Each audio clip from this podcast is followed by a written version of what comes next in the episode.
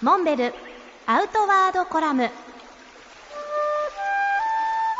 モンベルの辰野勇です。今週はまた作家でカノイストの野田智介さんにお越しいただいていますけれども野田さん世界中の川を下ってられるわけですけどどこが一番いいですか？最近はもう日本の川だなと思うようになった。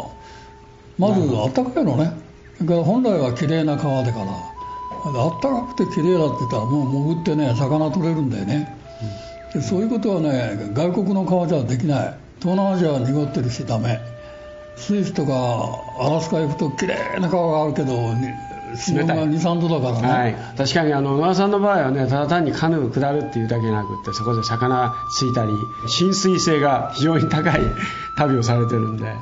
そういうことだと思いますけど日本の川もね何十年も見てこられたら、まあ、随分様変わりしたと思うんですけど、うん、本当にねあの学生の頃ずっと日本の川はあの七早口歩いててね感動したよね。これは就職なんかちょっともったいないと思ってねあと2年あと3年ってってずっと潜って回つんだ。あれはよかったね。まあ一時ねいろいろ可能性とかも進んだけれども、まあ、だいぶやっぱり日本人もそういう環境に対する意識も高まってきて、うん。うん、その中でやっぱり野田さんといえばやっぱり四万十ということにイメージがいくんですけど、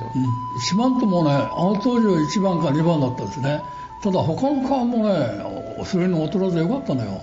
なるほど。あの時僕が一番感動してねあの体が震えたのは吉野川だった。どっちの吉野川？あ四国吉野川。四国の吉野川ね、はいはいはい、あもちろん。あの大ボケ小ボケの辺りで潜るともう30メーター先見えてね。しかもあんな上流でね水が高いんだ。だから一日中潜ってた。実はね野田さんと最初の出会いはね長良川の河口関その後にお付き合いしたのが NHK のねカヌー教室で、一緒に吉野川の最上流の汗見川でやりましたね、うん、本当に透き通ってカヌー浮かべてたらまるでね宙に浮いてるみたいでしたよね、本当。それから日本の場合はあの雨が多いからいくら山の木を切ってもねすぐこう木が生えてくる。若葉が生えてくる。あれは感動的だね。そんな日本の自然を含めてまた次回川の話をしていただきたいと思います、うん。はい、どうもありがとうございます